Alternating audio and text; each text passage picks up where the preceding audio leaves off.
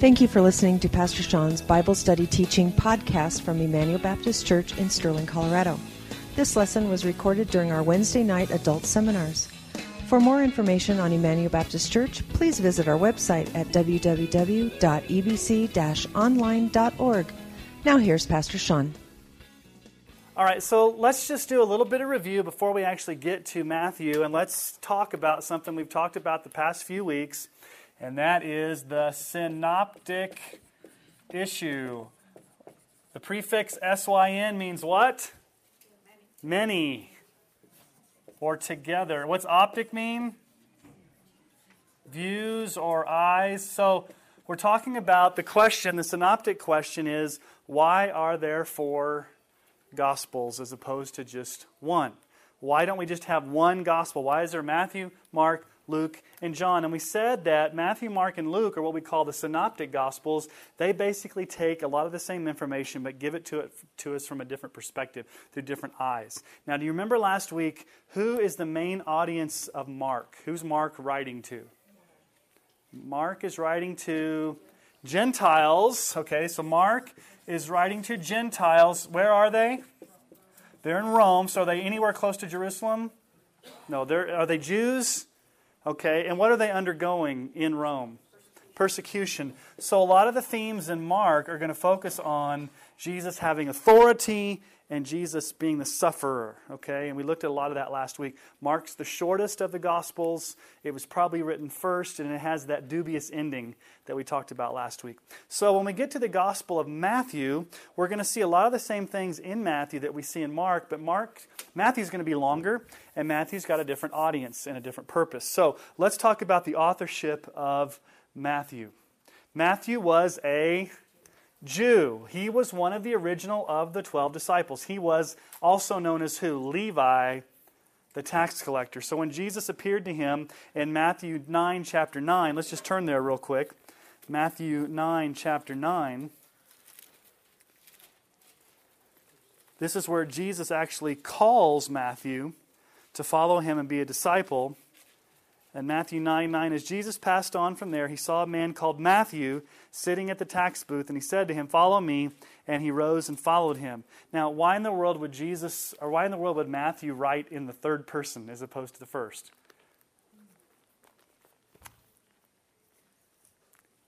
He's telling a story about Jesus as the main character, and so he's trying to be consistent with the fact that the story is not about him, it's about Jesus. But Matthew is one of the 12 disciples. He's called, he's a tax collector.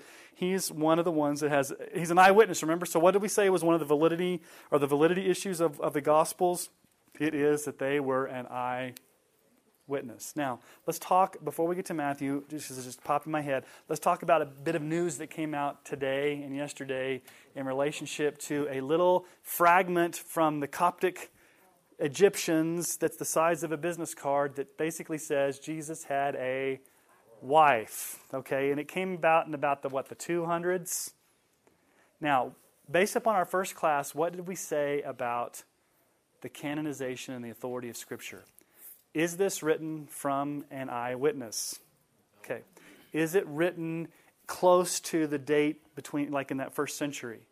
Okay. Do we have numerous copies of it? We have a little business card fragment. Is it a theology that matches up with the rest of the Bible? Okay, so when this little Gnostic uh, bit of information comes out about Jesus being married, what can we say about it? We can reject it as hooey, right? because it's it's not.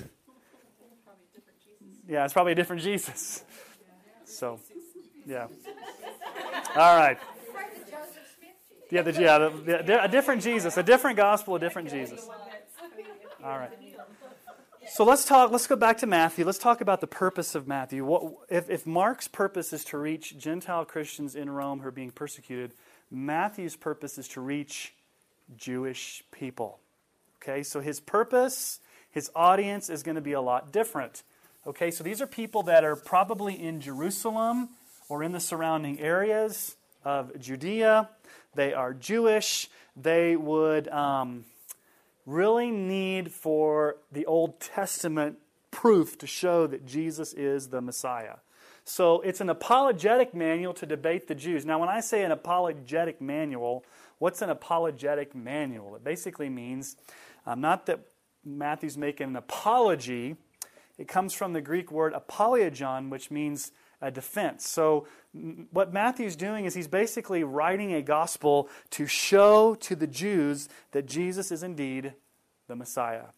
And he's going to use a lot of Old Testament quotations to prove that. And he's going to talk a lot about the kingdom of God, this whole issue of kingdom. Because what were the Jews expecting? They were expecting a king. What kind of king were they expecting? One that rules, that's going to come in on a white horse, is going to kick Rome out of power, is going to set up the new Jerusalem, and is going to be like David, and is going to rule with an iron fist, and, and everybody's going to be happy again. Is that the way Jesus came? He was born in a manger. He rode into Jerusalem on a donkey. His kingdom is not of this world, it's different. And so um, the Jews are going to have a really hard time understanding really what Jesus is all about. It's also a scholastic manual for the church leaders. Matthew is the only gospel that mentions the word church. Mark doesn't mention the word church. Matthew doesn't, I mean, Luke doesn't mention the word church and John. Doesn't mean that the church is not there, but in Matthew, when he talks about church discipline, when you have an, when you have an issue with another brother and you want to go and confront them, and then take another person, then take another person, then bring it before the entire church. And so, um, and then it's also in there where Jesus says, I will build my church, and the gates of hell will not prevail against it. Okay? So, what are some characteristics of Matthew? It's conciseness even though it's, it's not as long as Luke, it's not as vivid and as colorful as Mark. leaves out a lot of the details that Mark has. The whole issue is messianic fulfillment. Um, eschatology, now that's a big word. Eschatological. Does anybody want to know what eschatology means? The end times. It's from the Greek word eschaton, which means end. So we're going to talk about that towards the end of our end times here, at the end of our lesson, we're going to talk about the Olivet Discourse, which is Matthew's chapter 24 and 25. So he deals with this whole discourse on the end times. Okay? And we talk about ecclesiology. Ecclesiology is the study of the church. Again, Matthew is the only gospel to mention the word church. So Matthew is going to talk about end times, and Matthew's going to talk about how the church operates which is very um, unusual or unique, not unusual, but unique to Matthew as opposed to the other gospel writers. And so um, it's, it's interesting, especially when you talk about the kingdom, then you talk about the end times and this whole messianic fulfillment of Jesus being the king of the Jews. Jesus is viewed as a teacher or as a rabbi. He's, he's shown as a rabbi. Why would that be important for Jewish people? They put a lot of stock in a rabbi. And so Jesus is portrayed as the rabbi, the teacher. He's also portrayed as who? The son of David. Why being the son of David is going to be an important thing? Who was the ultimate king of the Jews? David. And so Jesus is the fulfillment of all those what we call Davidic prophecies. Okay? So again, the audience for Matthew is Jewish, Jewish, Jewish, trying to prove Jesus is the Messiah, using a lot of Old Testament quotations. It's all about Jesus as the Messiah to the Jews. Now, it doesn't mean that Matthew's it doesn't apply to us as Gentiles, because obviously, you know, we would just be saying, okay, we're not gonna we're not gonna read Matthew because we're not Jewish. The original purpose of Matthew was to to write to Gentile, I mean to Jews, but it has a broad appeal in teaching us about a lot of things. Okay, there's a skillful organization of Matthew. It's organized around five great sermons. You probably know one of the biggest sermons, right? What's the, the big sermon? The Sermon on the Mount. There's the Olivet Discourse. There's these five great teaching discourses. And then there's 10 miracles in chapters 8 and 9. Okay? So that's the background. Let's just actually dive into the Gospel of Matthew. And what I want to show you before we get anywhere is I want to compare, because this is going to set us up for next week, okay, when we look at Luke, if we get through Luke. Matthew chapter 1 has a genealogy, okay? Question Why is the genealogy of Jesus important? Especially if you have a Jewish audience. How come Mark doesn't start with a genealogy? Yeah, the prophecy. They want to be able to see that Jesus' lineage comes from the Old Testament. So, who's going to be important? Who are the important people that they're going to want to have to link Jesus back to? Okay, David. Who else probably? Abraham. Okay, so let's look at Matthew 1 1. The book of the genealogy of Jesus Christ, the son of David, the son of Abraham. Okay, so two big guys in the Old Testament David and Abraham. Who was Abraham? He was Father Abraham had many sons. Many sons had father. Who was he was the father of the 12. He was the patriarch. He was the father of the Jewish people. Okay, he was called out by God. He was chosen to be the father of many nations, and, and through him, Isaac, Jacob, and eventually the 12 tribes. Okay, so Jesus is the son of Abraham, thus showing that Jesus is a true what? Jew. Okay, Jesus is also the son of David, showing what? Jesus is the true king. So, right from the bat, Matthew's going to show us the genealogy of Jesus in terms of his messianic fulfillment to the Jewish people. Now, turn to Luke real quick. Just for grins, next week, it'll give you a hint as, as far as who Luke's audience is. But Luke has a genealogy, and his genealogy is in chapter 3.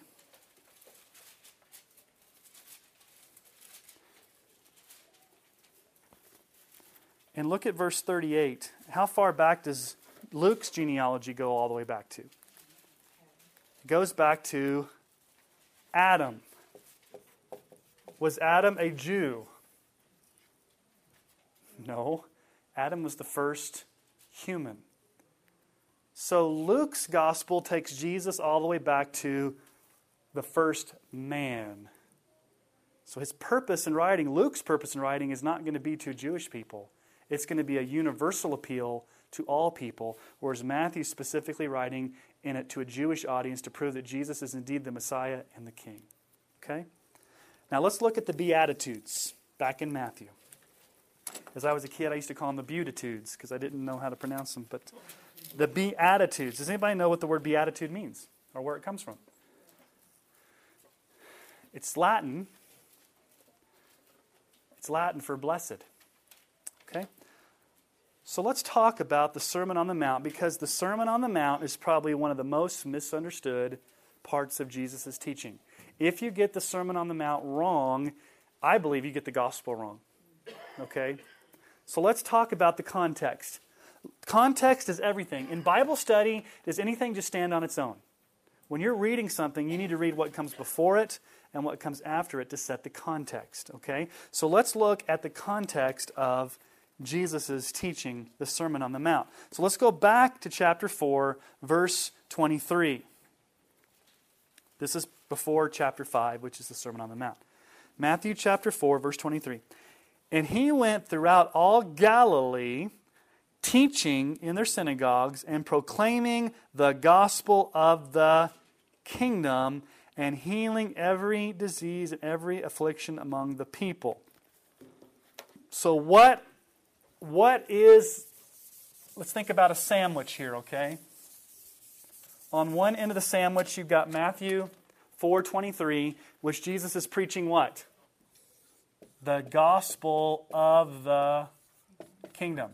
So Jesus is in fact preaching the gospel, the good news. And as we talked about last week, the gospel is not something we do, the gospel is something that has been done for us, okay? Now, let's go to 935. In 935,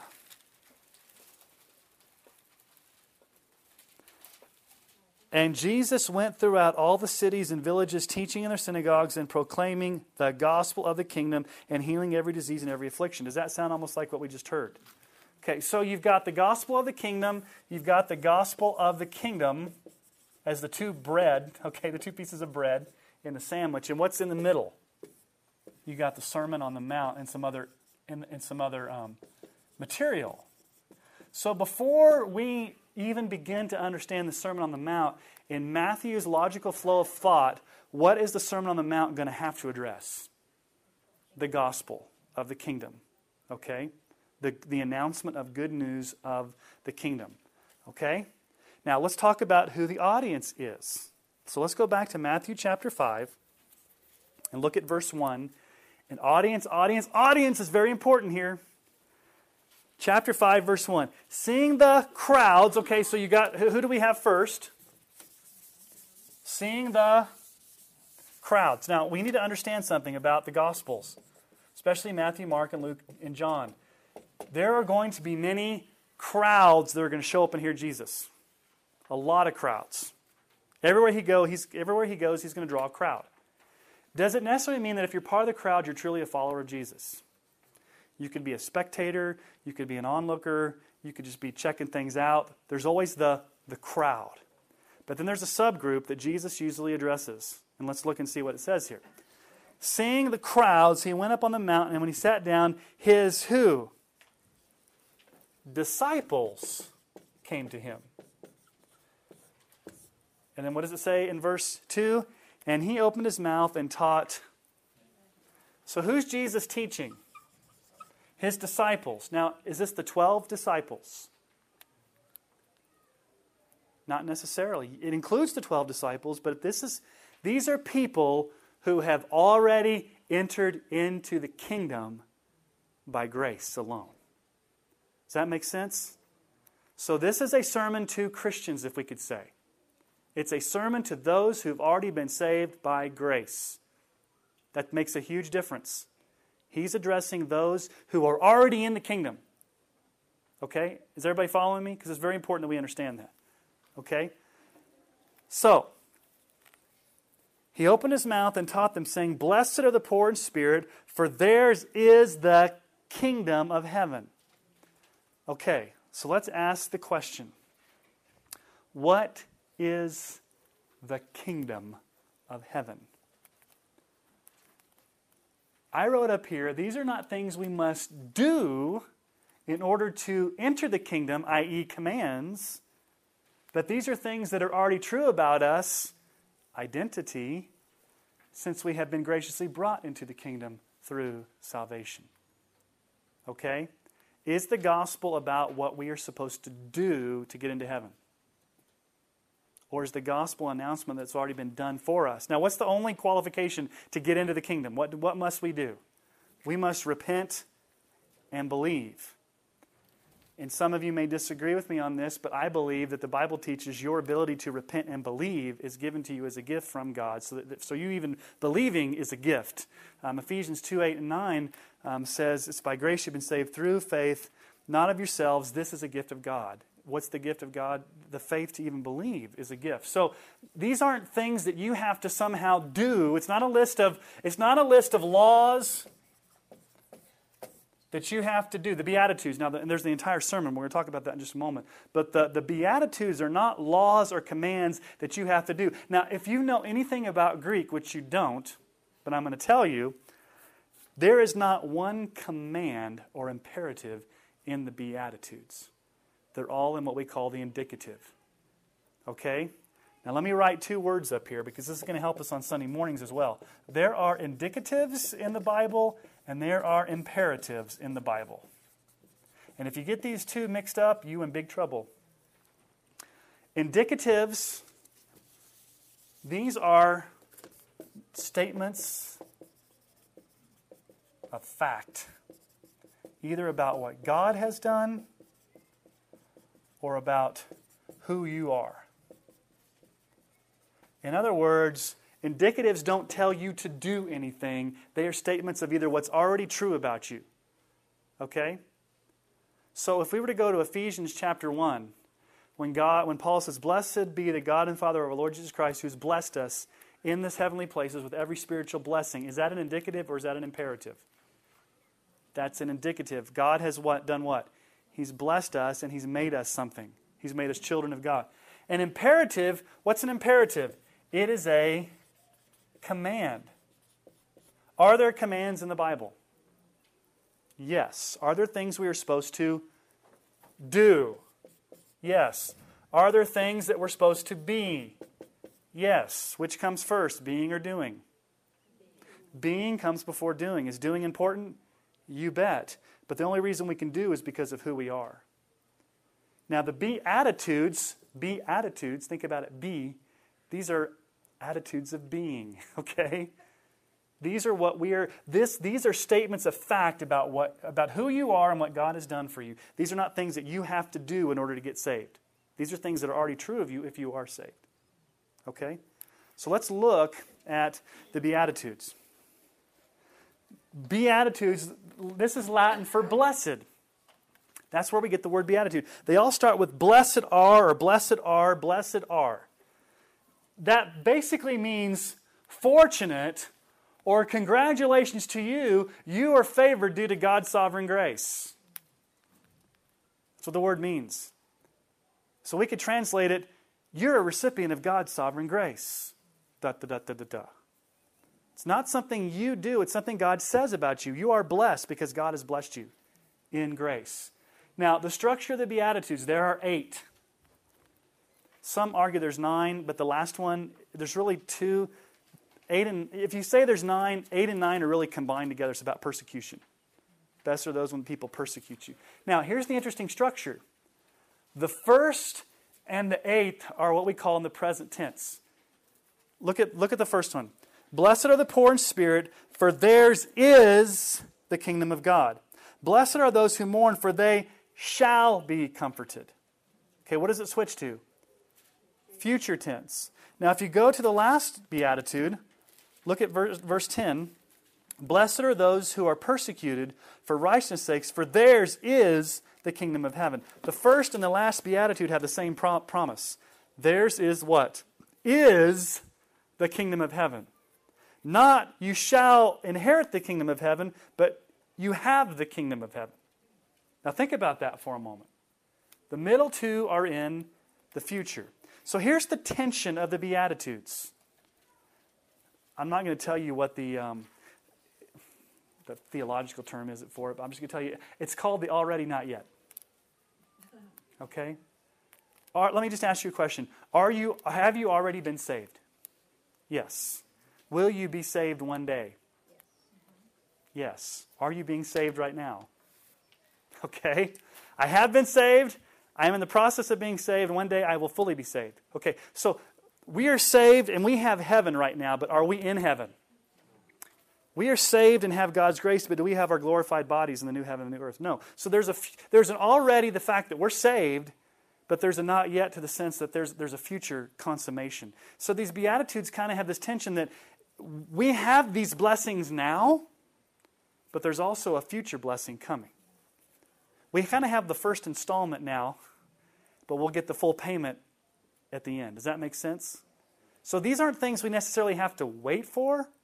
They're ours now, but we kind of have to wait for them too. Does that make sense? And the Bible is full of these already not yet tensions. Okay?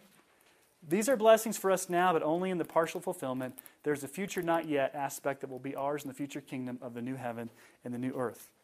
Now, here's another important reminder to remember these are not personality traits. He's not giving a list of personality traits based upon your temperament. These are supernatural traits that come through grace.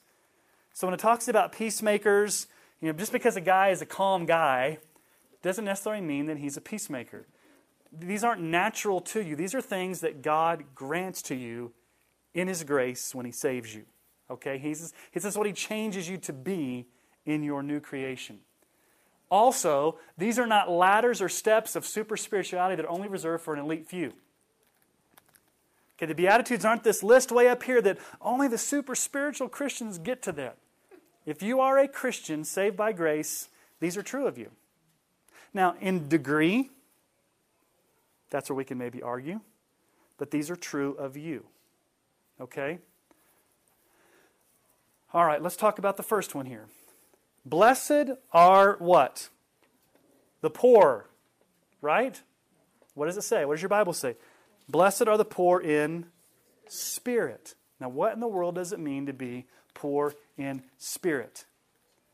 This word poor here doesn't just mean like you're, you're it doesn't mean that you're, you know, you can't go to McDonald's this week Um, so you're going to go to, you know, you can't go to, um, can't go to Bummer, so you're going to go to McDonald's. This, it means spiritually bankrupt. You have nothing. You're poverty stricken. We don't understand this, the rest of the world does. When we went to India, we saw poverty. Isn't that right, Dave? We, we saw poverty. This means that we are spiritually bankrupt. We cannot save ourselves. We come to the end of ourselves. We see our dire need for grace. If this is true, is this true of you if you're saved? Have you come to the realize that I have nothing to contribute to my salvation? I am spiritually bankrupt. I am dead in my sins. I can't contribute one iota to my salvation. Now, I'm going to be quoting a lot from Martyn Lloyd-Jones because he has an excellent book called Studies in the Sermon on the Mount, and just awesome stuff. So I'm going to give a, quote from him here.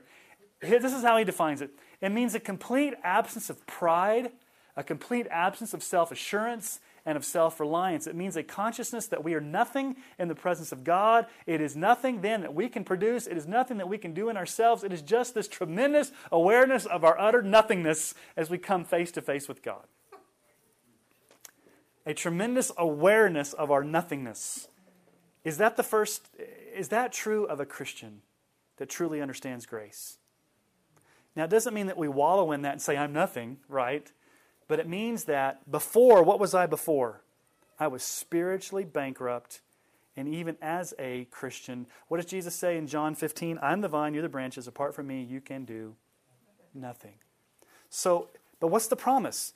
You are blessed. Congratulations to you. You're a recipient of sovereign grace if you are spiritually bankrupt. Because what's the promise? You have the kingdom of heaven. Not you will receive the kingdom of heaven, you have the kingdom of heaven. Now, let me give you a quote from a famous hymn, Rock of Ages. Nothing in my hand I bring, simply to thy cross I cling. Naked come to thee for dress, helpless look to thee for grace. Foul I to the fountain fly, wash me, Savior, or I die. Remember those first two lines. Nothing in my hands I bring, simply to thy cross I cling. Can we bring anything to Jesus? What's the one thing we bring? Our spiritual poverty, our sin. We bring nothing. Nothing. We can't offer God anything. All we can do is cling to the cross. Nothing in my hands I bring, simply to thy cross I cling. It's kind of like what Paul said in the Romans 7 24 and 25. Wretched man that I am, who will deliver me from this body of death?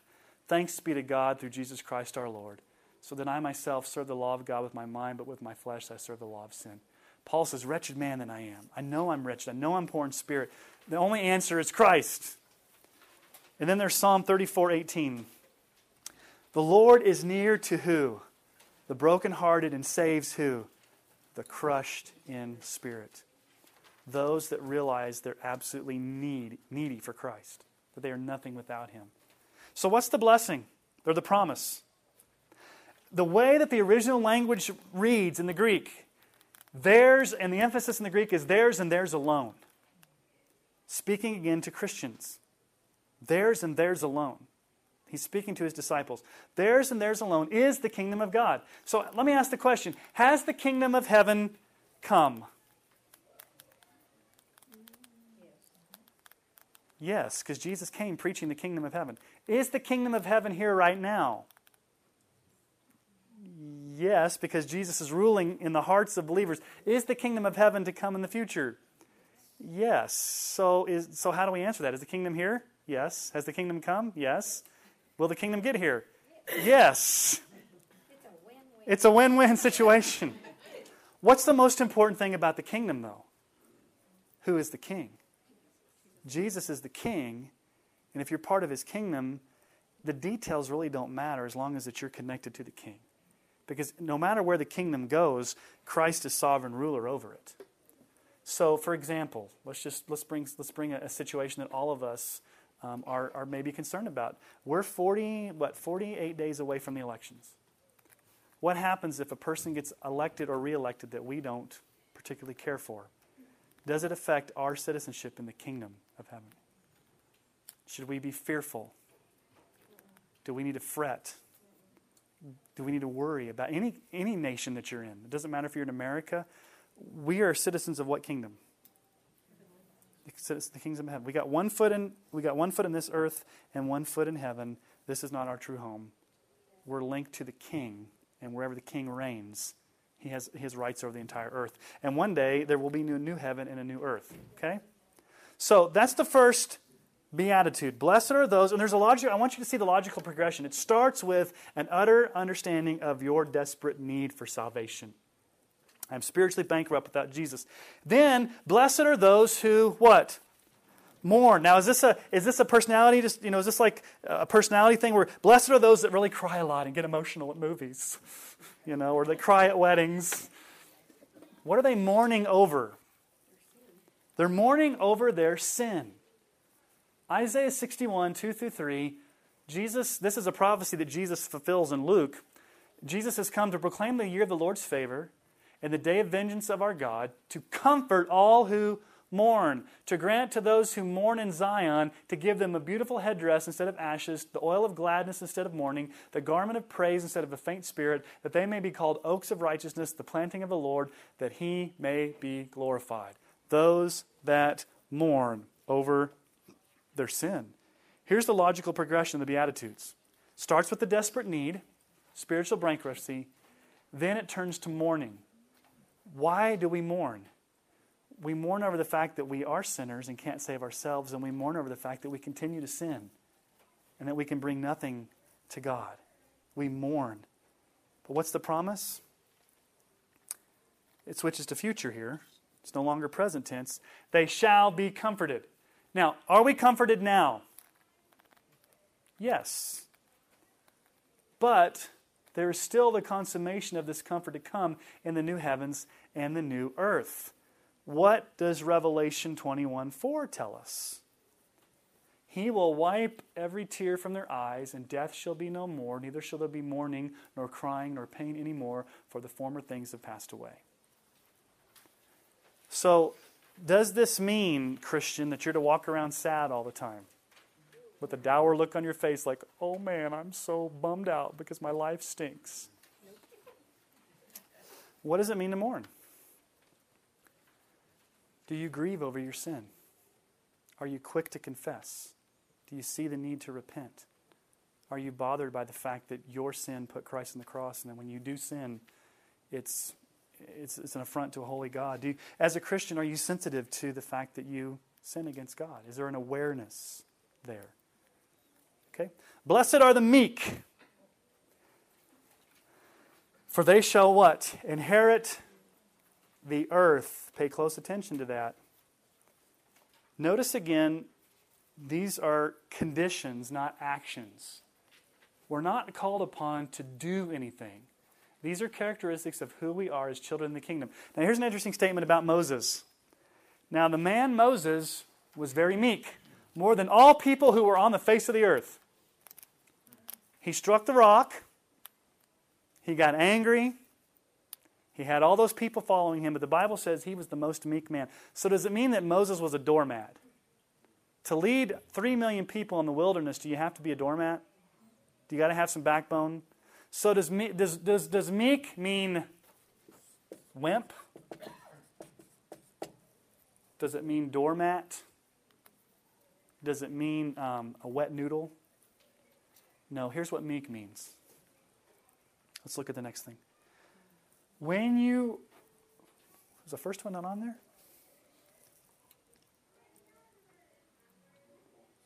It's not on the screen. It's on mine here. Let me read it to you. When you recognize your spiritual bankruptcy and mourn over your sin, this logically leads to a person who's meek. So when you number one mourn when you number one recognize your spiritual poverty and you mourn over your sin, it logically leads to a person who's meek because you don't trust in your own powers or abilities, but instead you find your identity in who? Christ. Not in power, not in status, not in trying to be something you're not. To be meek does not mean to be weak, a wet noodle, or doormat. It means that we no longer strive so hard to protect our rights or defend ourselves in pride because we know there's nothing worth defending. Um, that's a tough one. A meek person never pities or feels sorry for him or herself. It's an inner strength under control that trusts in the sovereignty of God. It's an inner strength under control that trusts in the sovereignty of God. What can man do to me? Nothing. What was that, Don? Keep that there for a minute. being meek means that, in the grand scheme of things, who's your defender? Jesus. Do you have to put yourself out there something that you're not and try so hard to be this? Do you have to do power plays or politics or try to do all these things to get ahead? No. You trust in the sovereignty of God and realize that your identity comes through Him, and there's that strength. That, that puts you in a position of strength, under control.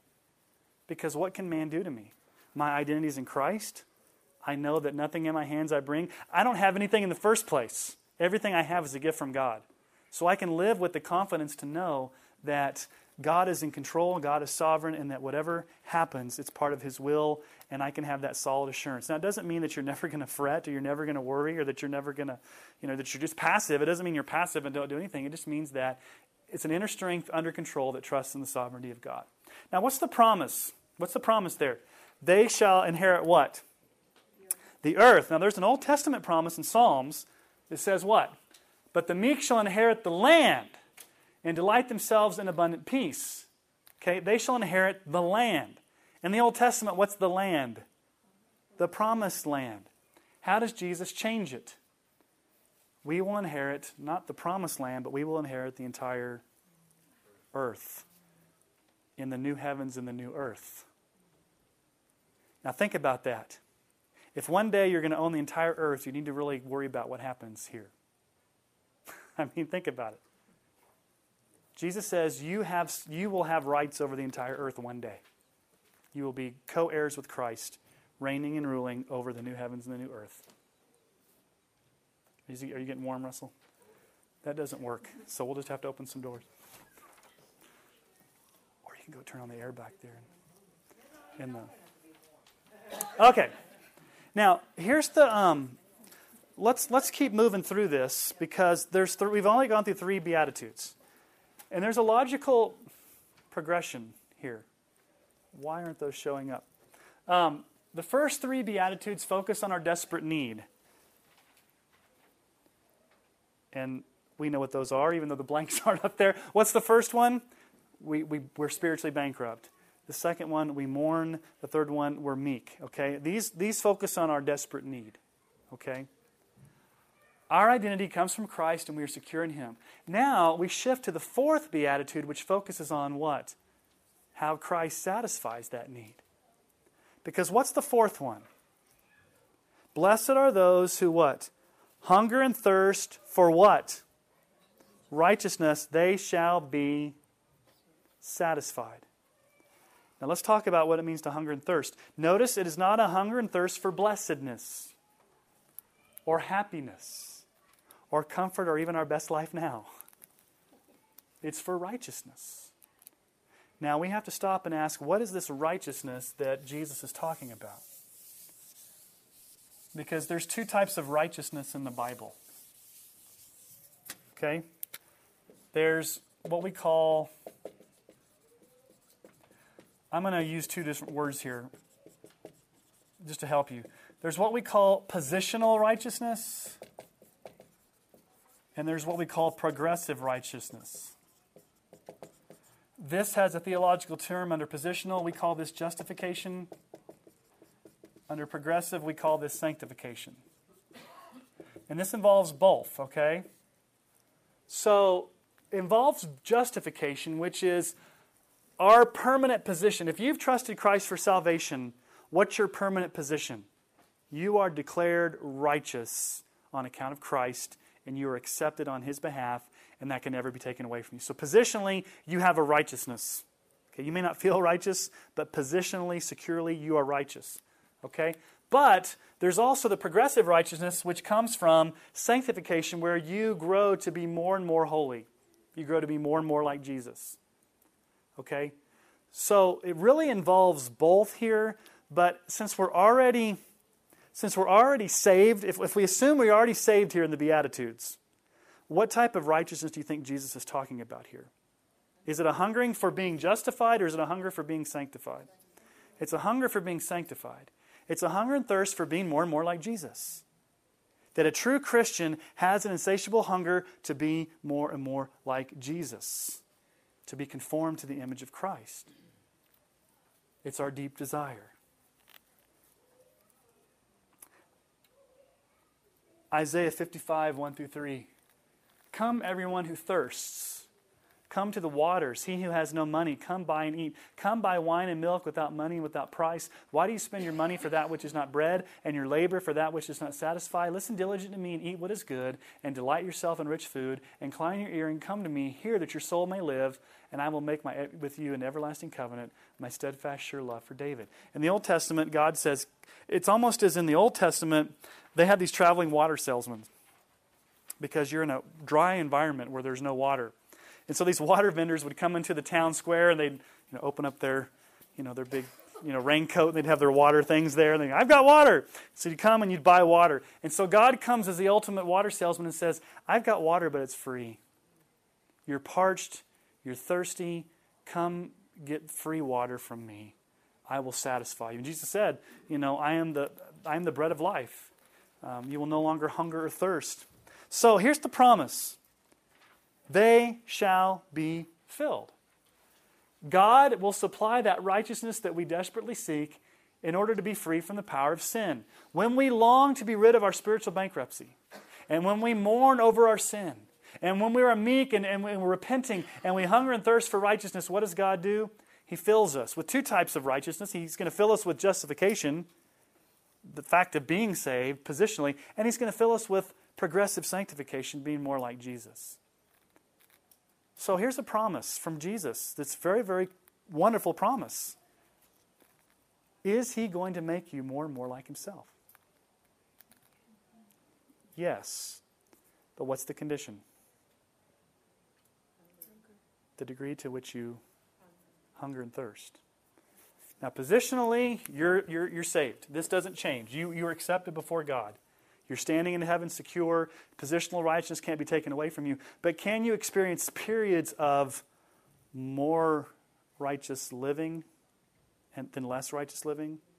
Okay? So, in that progressive sanctification, the hunger and thirst, the extent to which you hunger and thirst is the extent to which you'll be filled. So, let me ask you a question. And I have had, a, I'm trying to think about this, and, and maybe it's something for you to think about. What does it really mean to hunger and thirst for righteousness? How do you do that? I'm just going to throw it out there. You let you think about it. Don't have to answer it right now, but just what does it really mean to hunger and thirst for that? Okay? All right, now we move to the, la- the, the, the next three. Blessed are the who? Merciful, for they shall receive mercy. Now we need to be real careful. This has been misinterpreted to mean that a Christian will only receive mercy from God in proportion to how merciful he or she is to others. Okay, it's like karma. I saw Bill O'Reilly last night, and here's, I don't know if you watched it, but he said, Be kind to people because it's like karma. The more you're kind, the more stuff will come back to you. Jesus said it, Buddha said it, and Muhammad said, or something like that. Or, and he was like talking about karma. Can this be true to the gospel? If you're generous, if you're merciful, then God will be merciful to you. Then would any of us be saved? Because how many of us have been perfectly merciful? So it can't it can't be compatible with the gospel. It has to be in light of the fact that we're already saved and God's already shown us mercy. What does it really mean that they will receive mercy? Let's, let's kind of talk about what this beatitude's about. The next three Beatitudes flow from being filled by God. They're the result of being filled or satisfied with righteousness. They're also related to the first three. Okay, if I could draw a, like a little diagram here to show you what's the first one? What's the first what's the first beatitude? Poor right? What's the second one? Mourn. What's the third one? Meek Okay, and we said the fourth one is the filling. Righteousness, you'll be filled. Okay, what's the fifth one? Merciful. What's the sixth one? Is it pure? And what's the seventh one? Peacemaker. Okay, I want you to see visually a comparison between number one and number five, number two and number six, and number three and number seven. Poor in spirit, merciful. When we are poor in spirit, we become merciful because what have we received? Mercy. When we mourn over our sin, what's our desire to be? Pure in heart. When we don't fight for our rights and meekness, we become what? Peacemakers. Okay, so there's a logical connection there. I don't know if you've ever seen that in the Beatitudes before. I was helped by that from Dr. Martyn Lloyd-Jones. He kind of brought that out in his uh, studies in the Sermon on the Mount. I'd never seen that before, but it really makes sense when you look at it in that type of structure. Okay, being merciful. Now, what's the first one there? Okay, this means that we desire to relieve suffering and we want to see others receive the mercy we have received in Christ. We want to relieve suffering, both temporary and eternal suffering. Our desires to see people relieved of suffering. So here's what, it's, here's what being merciful is. Since I've been freed from my spiritual bankruptcy, and God's wiped out my gravity of sin, and I've been satisfied with righteousness, I in turn want others who are in prison to Satan, sin, and self to be liberated by grace. I want other people to experience that mercy because I've been merciful. If I am not merciful, there's only one explanation I've never understood the grace and mercy of God myself. You want to relieve suffering, whether that be temporary or that be eternal. What does that mean? What's temporary suffering? Hunger, people in poverty, people, people that are suffering, tempor- they're experiencing the sufferings that this world has to bring. What does it mean that you want to eliminate or alleviate eternal suffering? You want to make sure people don't go to hell. or you want to So ultimately, a merciful person says, I love people so much that I want the gospel to so penetrate them that they avoid hell. And I love people so much that I want their needs to be met here on earth. So I'm going to pour out mercy to them because I've received mercy from Christ. Does that make sense? And it comes from being poor in spirit. Okay, the next one. Blessed are the pure in heart. And what's the promise there? They shall what? See God. Okay? Now, in Psalm 24, 3 through 4, who shall ascend to the hill of the Lord? And who shall stand in his holy place? He who has clean hands and a pure heart, who does not lift up his soul to what is false and does not swear deceitfully. So, who can ascend to God's presence? Only a person with a pure heart. Does that, do any of us qualify? That has been misinterpreted to say the more that you get yourself cleaned up, the more you can approach God. Do you know who that's talking about there? Jesus. Who can ascend to the hill of the Lord? Who shall stand in his holy place? Jesus is the only one that can do that. He's the only one that has a pure heart. He's the only one that has clean hands. He's the only one that does what does not do what is false. He's the only one that can do that. So when you have a relationship with Jesus, his righteousness is credited to you, and so you can come into the presence as a pure child of God, not because you've stepped up the ladder to somehow get there, but because Christ has given that to you in grace. Now, Psalm 86:11 kind of gives the idea here of what it means to be pure in heart. Teach me your ways, O Lord, that I may walk in your truth. Unite my heart. Unite my heart to fear your name. What does it mean to unite my heart? Blessed are the pure in heart. What is God always after? The heart. God is always after the heart first. We often focus on externals like behavior modification and morality. Especially as parents, what do we want to see our kids do? If they just behaved, things would be good. Do we ever actually go after their hearts to say, if their heart was changed, and if God changed their heart, then the behavior would come? A transformed life comes from a transformed heart. Too many of us in Christian circles are really, really good about legalism and moralism and behaviorism. But God says that'll come when you have a right heart. So, blessed are the pure in heart, for they shall see God. A pure heart is an undivided heart that seeks the glory of Christ alone and based upon what I preach Sunday, values, treasures, loves, glorifies, and submits to Him. If, you have, if you're pure in heart, what are you wanting to do? Live for the glory of Christ, not fill yourself with sin. You want to be, to be um, loving Christ with all, you, with all you are. What's the promise? We will see God. Okay, this isn't already not yet. Anybody here seeing God? Was Moses allowed to see God? His backside glory. most people that saw God in the Old Testament fell dead. Okay, so does this mean that God will magically appear to us? What does it mean to see God? Can we see God now? Yes and no. So let's talk about that. Let's look at 2 Corinthians 3:18. This is one of our key foundational verses for our sermon series on identity. So you've been looking at that over the past few weeks. What does 2 Corinthians 3:18 say? And we all with unveiled face beholding, what does the word beholding mean? Seeing the glory of the Lord are being transformed into the same image from one degree of glory to another. This comes from the Spirit who's the Lord. So, how do we behold the glory of God? We look at Jesus. How do we see Jesus? In the Scriptures. So, the more that we spend time searching the Scriptures for the glory of Christ, it will produce within us a pure heart that will be able to see more of Christ. Now, what's the not yet? Will we, will we one day see Christ face to face? Yes. What is 1 John 3 1 through 3? Let's turn to 1 John 3 1 through 3. Right now, we can see Christ in the gospel, in the scriptures. We don't see him face to face, but we can see his glory through the scriptures. And when we pray, and when we hear the gospel, and when we celebrate the Lord's Supper and do a lot of means of grace type things, we can see Christ. But as Paul says, it's through a glass dimly. But look at 1 John 3 1 through 3. Oh, again, let's go back. The more we look at Jesus, the more we begin to look like Jesus. 1 John 3 1. See, behold, what kind of love the Father has given to us that we should be called children of God, and so we are.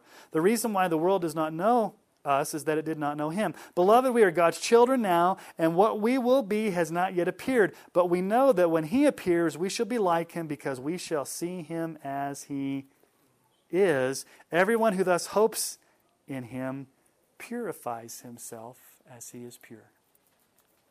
Doesn't that sound a lot like blessed the pure in heart, for they shall see God?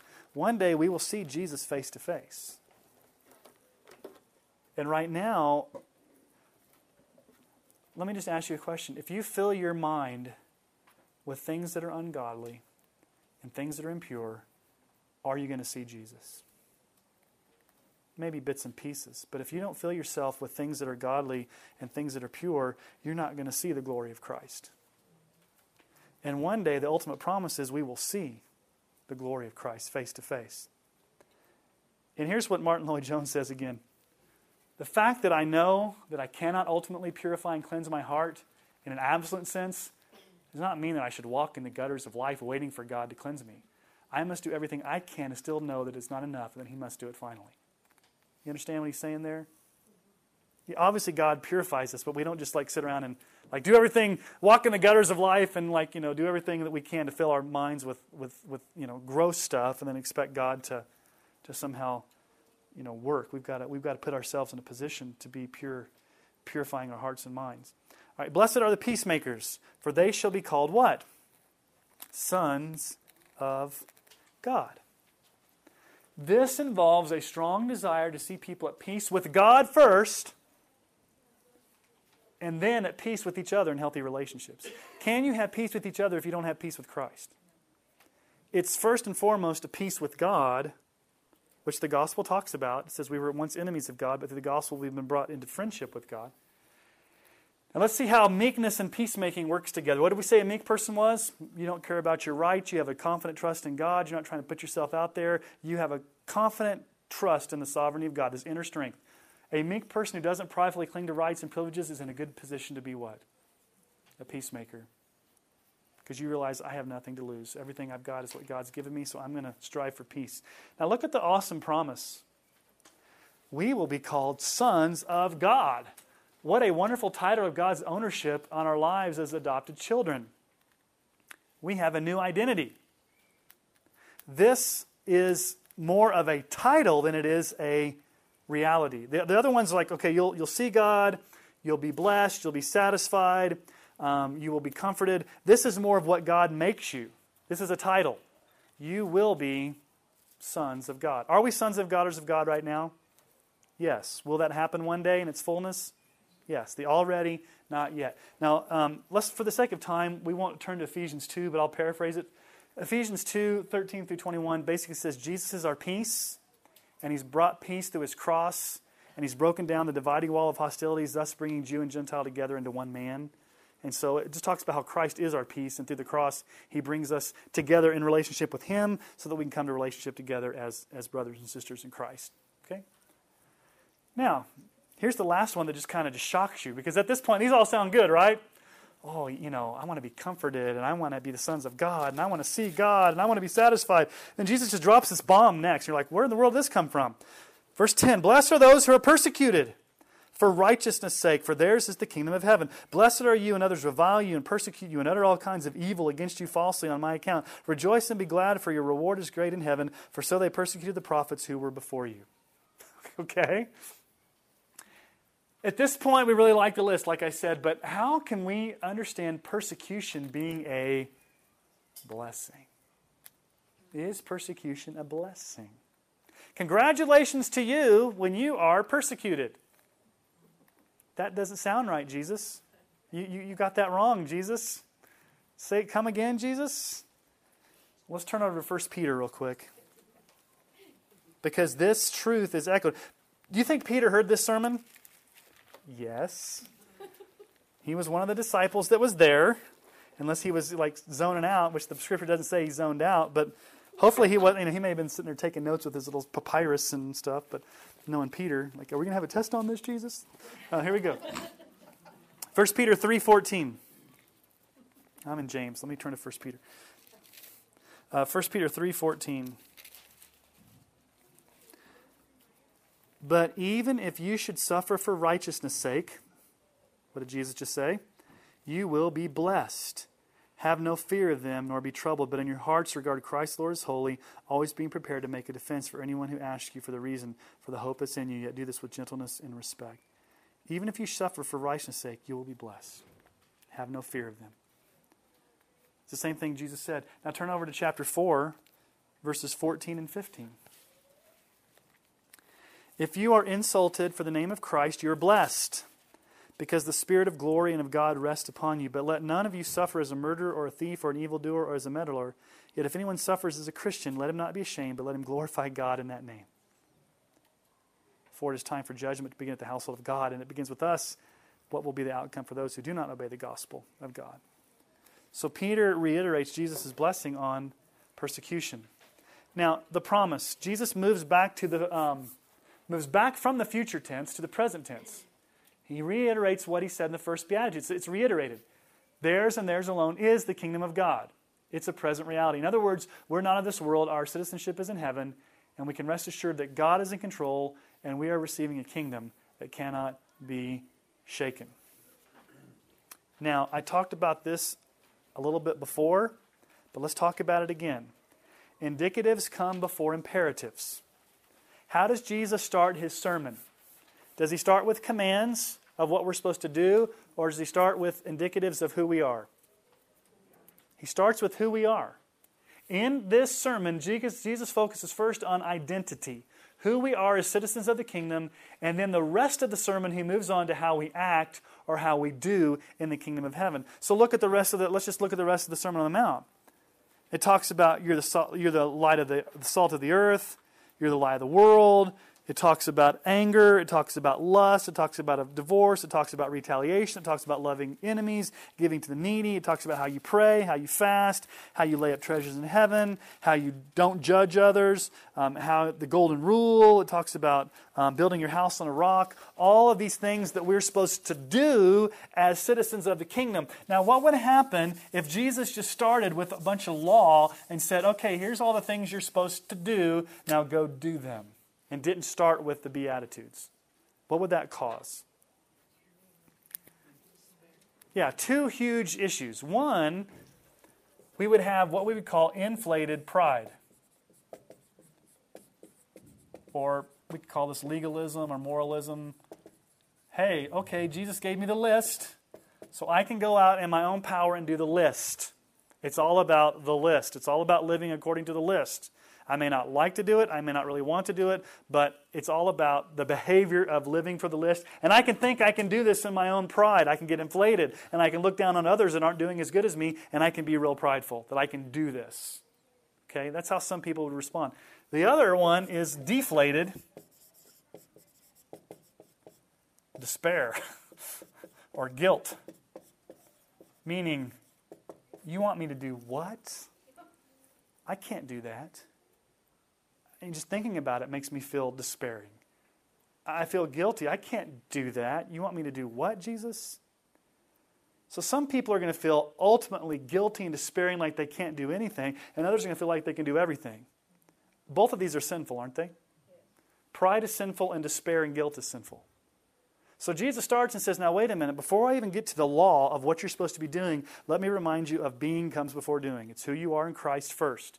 You are blessed. You have these things that are true about you. These are what are yours as a citizen of the kingdom. Get your identity first, understand who you are, and then from that, you can begin to do these things, not in pride or despair, but in joy and in power. You do it in joy because you want to do these things to please God, not because you have to do them, you want to. And you do it in power because you know that you have the Holy Spirit, you've got the gospel, you're a new creation in Christ. And when you fail, guess what? Is it over? No, you're still forgiven. And, and that, that sin was already paid for, and you just get right back up and go to the cross and say, Jesus, give me the power, and, and, it's, and it's there for you. And so Jesus preaches a pretty awesome sermon here starting with identity and then moving to obedience. And if you get those mixed up, you got a lot of schizophrenic Christians that are running around either prideful or deflated. Or both, depending on the time of day. All right. Let's talk about kingdom parables now. I don't think we're going to finish, but we'll, we, we may finish. Kingdom parables. Let's go to Matthew chapter 13. These are called the kingdom parables parables of the kingdom. And remember what I said about parables a few weeks ago? There are different types of parables. What's a simile parable? Something is like something. The kingdom of heaven is like. And so a lot of these kingdom parables are simile parables. And you're very, very familiar with the very first kingdom parable. So, Matthew 13, verse 1. This is the, this is the, this is the baseline for all other parables. That's why Jesus tells this one first. He goes, If you don't get this one, you're not going to get any of them. So here's the first parable. It's the parable of the sower. Okay? That same day, Jesus went out of the house and sat beside the sea, and great crowds gathered about him. So that he got into a boat and sat down, and the whole crowd stood on the beach, and he told them many sayings in parables, saying, A sower went out to sow, and as he sowed, some seeds fell on the path, and the birds came and devoured them. Other seeds fell on rocky ground where they did not have much soil, and immediately they sprang up, since they had no depth of soil. But when the sun rose, they were scorched, and since they had no root, they withered away. Other seeds fell among thorns, and the thorns grew up and choked them. Other seeds fell on good soil and produced grain, some a hundredfold, some sixty, some thirty. He who has ears, let him hear. Now, when the disciples came and said to him, Why do you speak to them in parables? He answered to them, This is very important. To you it has been given to know the secrets of the kingdom of heaven, but to them it has not been given. For to the one who has, more will be given, and, for what, and he will have an abundance. But from the one who has not, even what he has will be taken away. This is why I speak to them in parables, because seeing they do not see, and hearing they do not hear, nor do they understand. Indeed, in their case, the prophecy of Isaiah is fulfilled that says, You will indeed hear, but never understand. You will indeed see, but never perceive. For this, is, this people's hearts have grown dull, and with their ears they can barely hear, and their eyes they have closed, lest they should see with their eyes, and hear with their ears, and understand with their heart, and turn, and I would heal them. But blessed are you, your eyes, for they see, and your ears, for they hear. Truly I say to you, many prophets and righteous people long to see what you see, and did not see it, and to hear what you hear, and did not hear it. So, why does Jesus say he speaks in parables? Who's going to hear? Those who have ears to hear. Now, doesn't everybody have ears? Who is going to hear and understand parables? There are going to be some that will hear and understand. There will be others that will walk away dumbfounded. And it will be an act of, it will be like preaching judgment upon them because they won't understand. They'll be ever hearing but not understanding. Their hearts are dull. And so he says, To you have been given the secrets of the kingdom. Okay, to you. So if you are a follower of Christ, you are a Christian, will you understand the parables? They, most of the time. if you're not a believer in Jesus, the parables will be judgment to you you won't understand them, and in your misunderstanding of them, it will be an act of, it will be an act of judgment. Does, does that make sense? It's kind of scary. Now, what's the parable of the sower? Jesus goes on to explain what happens. Here's what happens when God's word goes out. What are the three types of soil? The first one is the soil that fell along the path, right? The second one fell among the rocks. The third fell among and what is the fourth one? Good. Okay. What's the one constant in all of these stories? The seed. There's soil, yeah, there's soil, but there, it's not. The seed is consistent. What is the seed? The seed is the Word of God. Now let's read how Jesus interprets this parable for us because he's not going to leave us in the dark. This is the only parable he really interprets. A lot of them he just says, like the first parable he's going to tell, he's like, okay, I'm going to debrief it for you. But from here on out, you're on your own because this parable is going to explain why some of you aren't going to get it. Okay? Does that make sense? So here we go. And you're just not going to get it. Uh, verse 18. Hear the, then the parable of the sower. When anyone hears the word of the kingdom and does not understand it, the evil one comes and snatches it away, has what, what has been sown in his heart. This was what was sown along the path. Okay, what, is con- what, what does this path person do? What do they do? They hear, but what do they not? They don't understand. And then what happens? Satan comes and snatches it. Okay. Let's look at the next one. As for what was sown on rocky ground, this is the one who hears the word. Okay, they hear it right. And what does this person do? They immediately receive it with joy, yet it has what? No root. That's very, very important. There's no root. He endures for a while, but then what comes? Tribulation, persecution arise on account of the word. Immediately he falls away. On, a, on account of what? Trials, tribulations. Okay, let's look at the third one. As for what was sown among thorns, this one hears the word. Okay, so what's the same constant between all of these? They all hear it. This one says, the cares of the world and the deceitfulness of riches. Okay, so riches, materialism, the world come and what? Choke out the word, and it improves what? Unfruitful.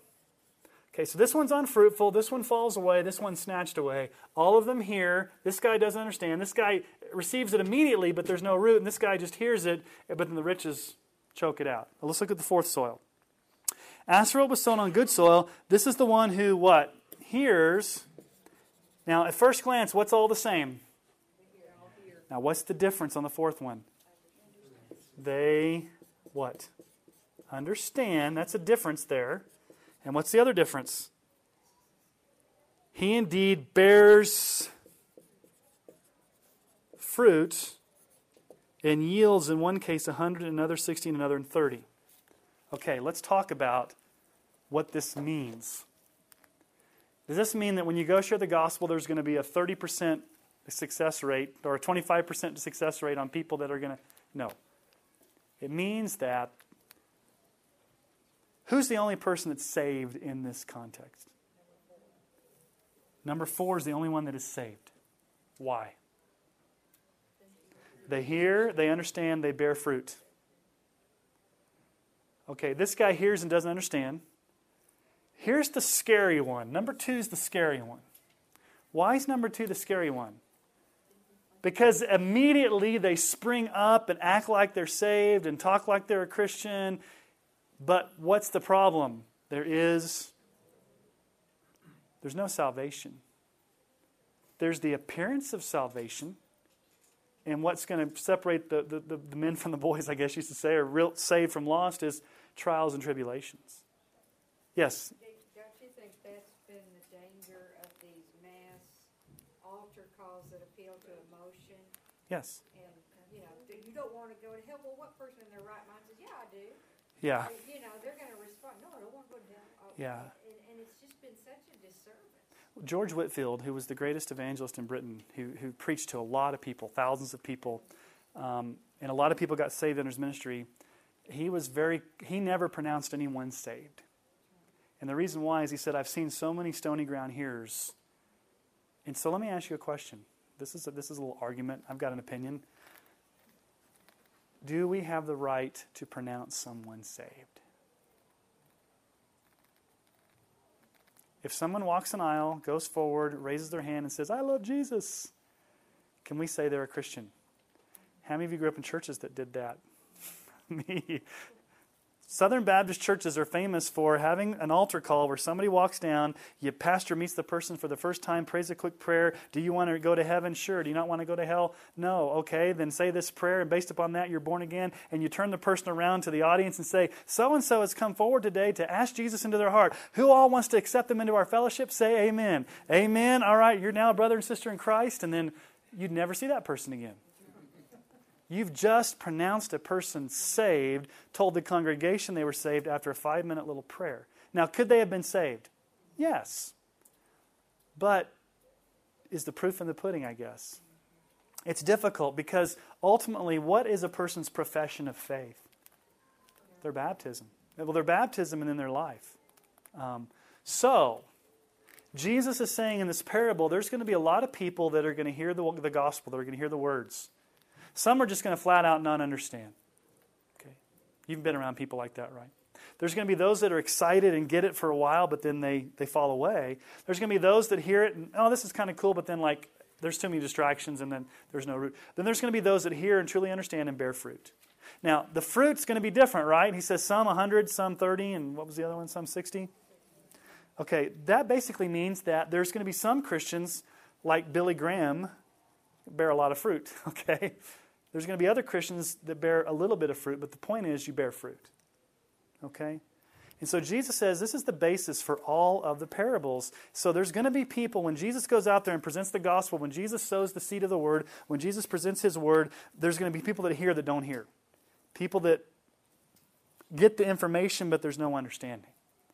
And what's really going to prove that you truly understand is that you're going to hear, you're going to understand, and you're going to bear fruit. Now let's ask a question. I'll open this can of worms. No, I won't. Yes, I will. You want me to open it or not? Yeah. It depends on what it is. Oh, gosh.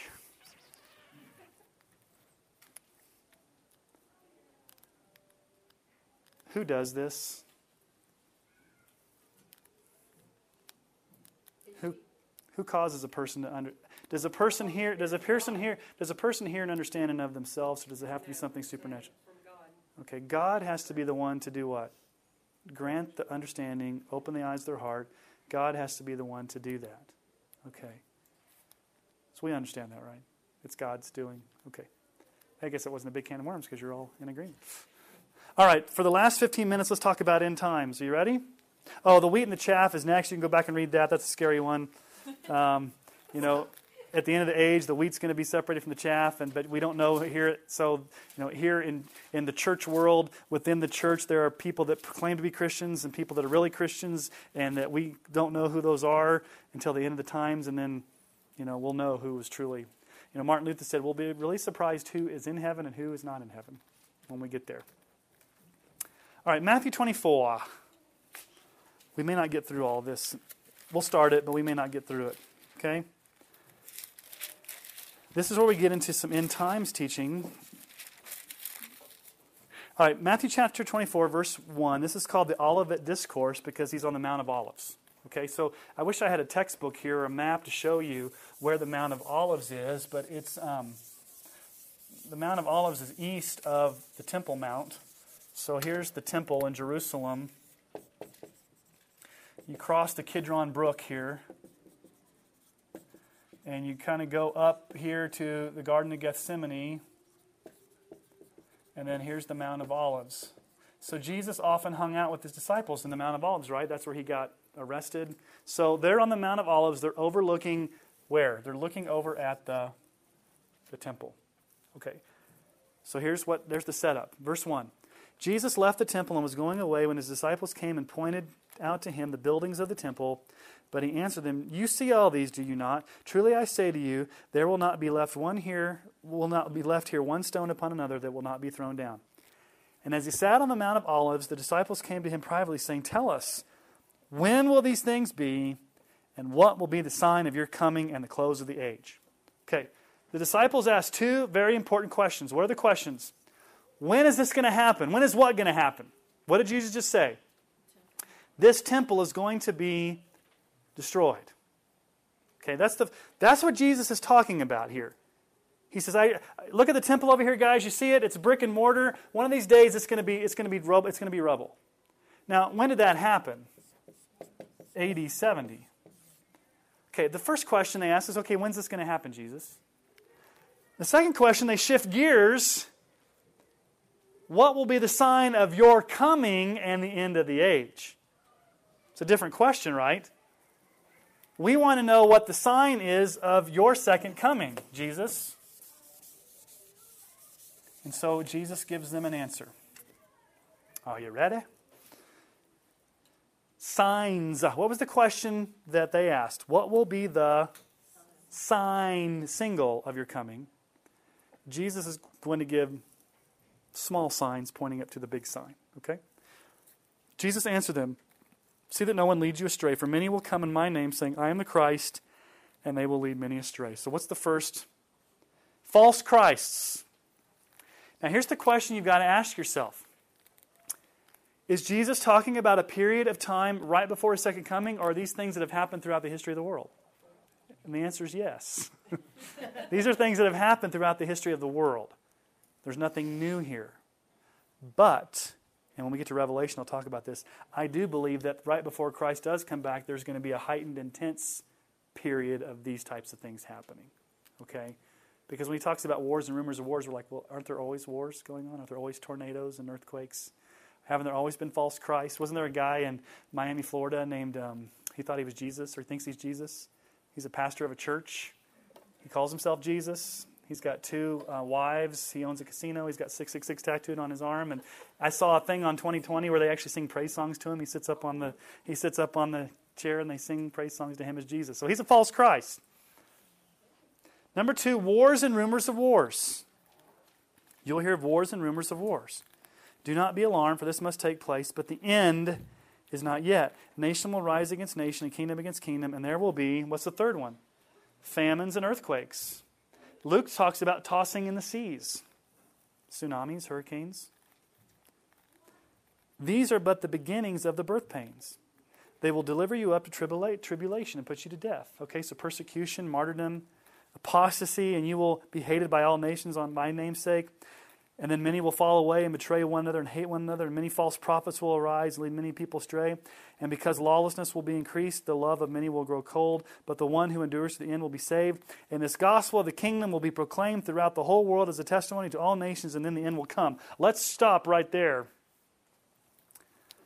Verse 14 has caused a lot of um, questions about missions. What does Jesus say? Let's look very carefully. The gospel of the kingdom, remember that's the whole point of Matthew. He goes around preaching the gospel, will be preached throughout the whole world as a testimony to who? And then what? Does this mean that every single person on earth has to hear the gospel before Jesus comes back? No. What is all the nations? Panta, ta, ethne. All the people groups. We've talked about this many times over the past few years. How many people groups are in the world? Like about 16,000. How many are unreached people groups? About 8,000. What I believe this is, and this is my personal opinion, there's a lot of debate on this. My personal opinion is when God sovereignly ordains that last people group to be penetrated with the gospel, that may signal the timetable. Now, it doesn't mean that every single person within that people group has to hear the gospel. It just means when it's preached as a testimony to all the people groups. So there's a lot of people groups right now that still haven't. So the question is, well, can we can we usher in the end times by how quick we do missions? That's the big question. Some people believe we can do that, or has God sovereignly got a timetable that it's, it's up to God? Yes, and yes and yes. The point is this. Here's the point. Here's the tension. Does God have a timetable of when He's going to bring it to an end?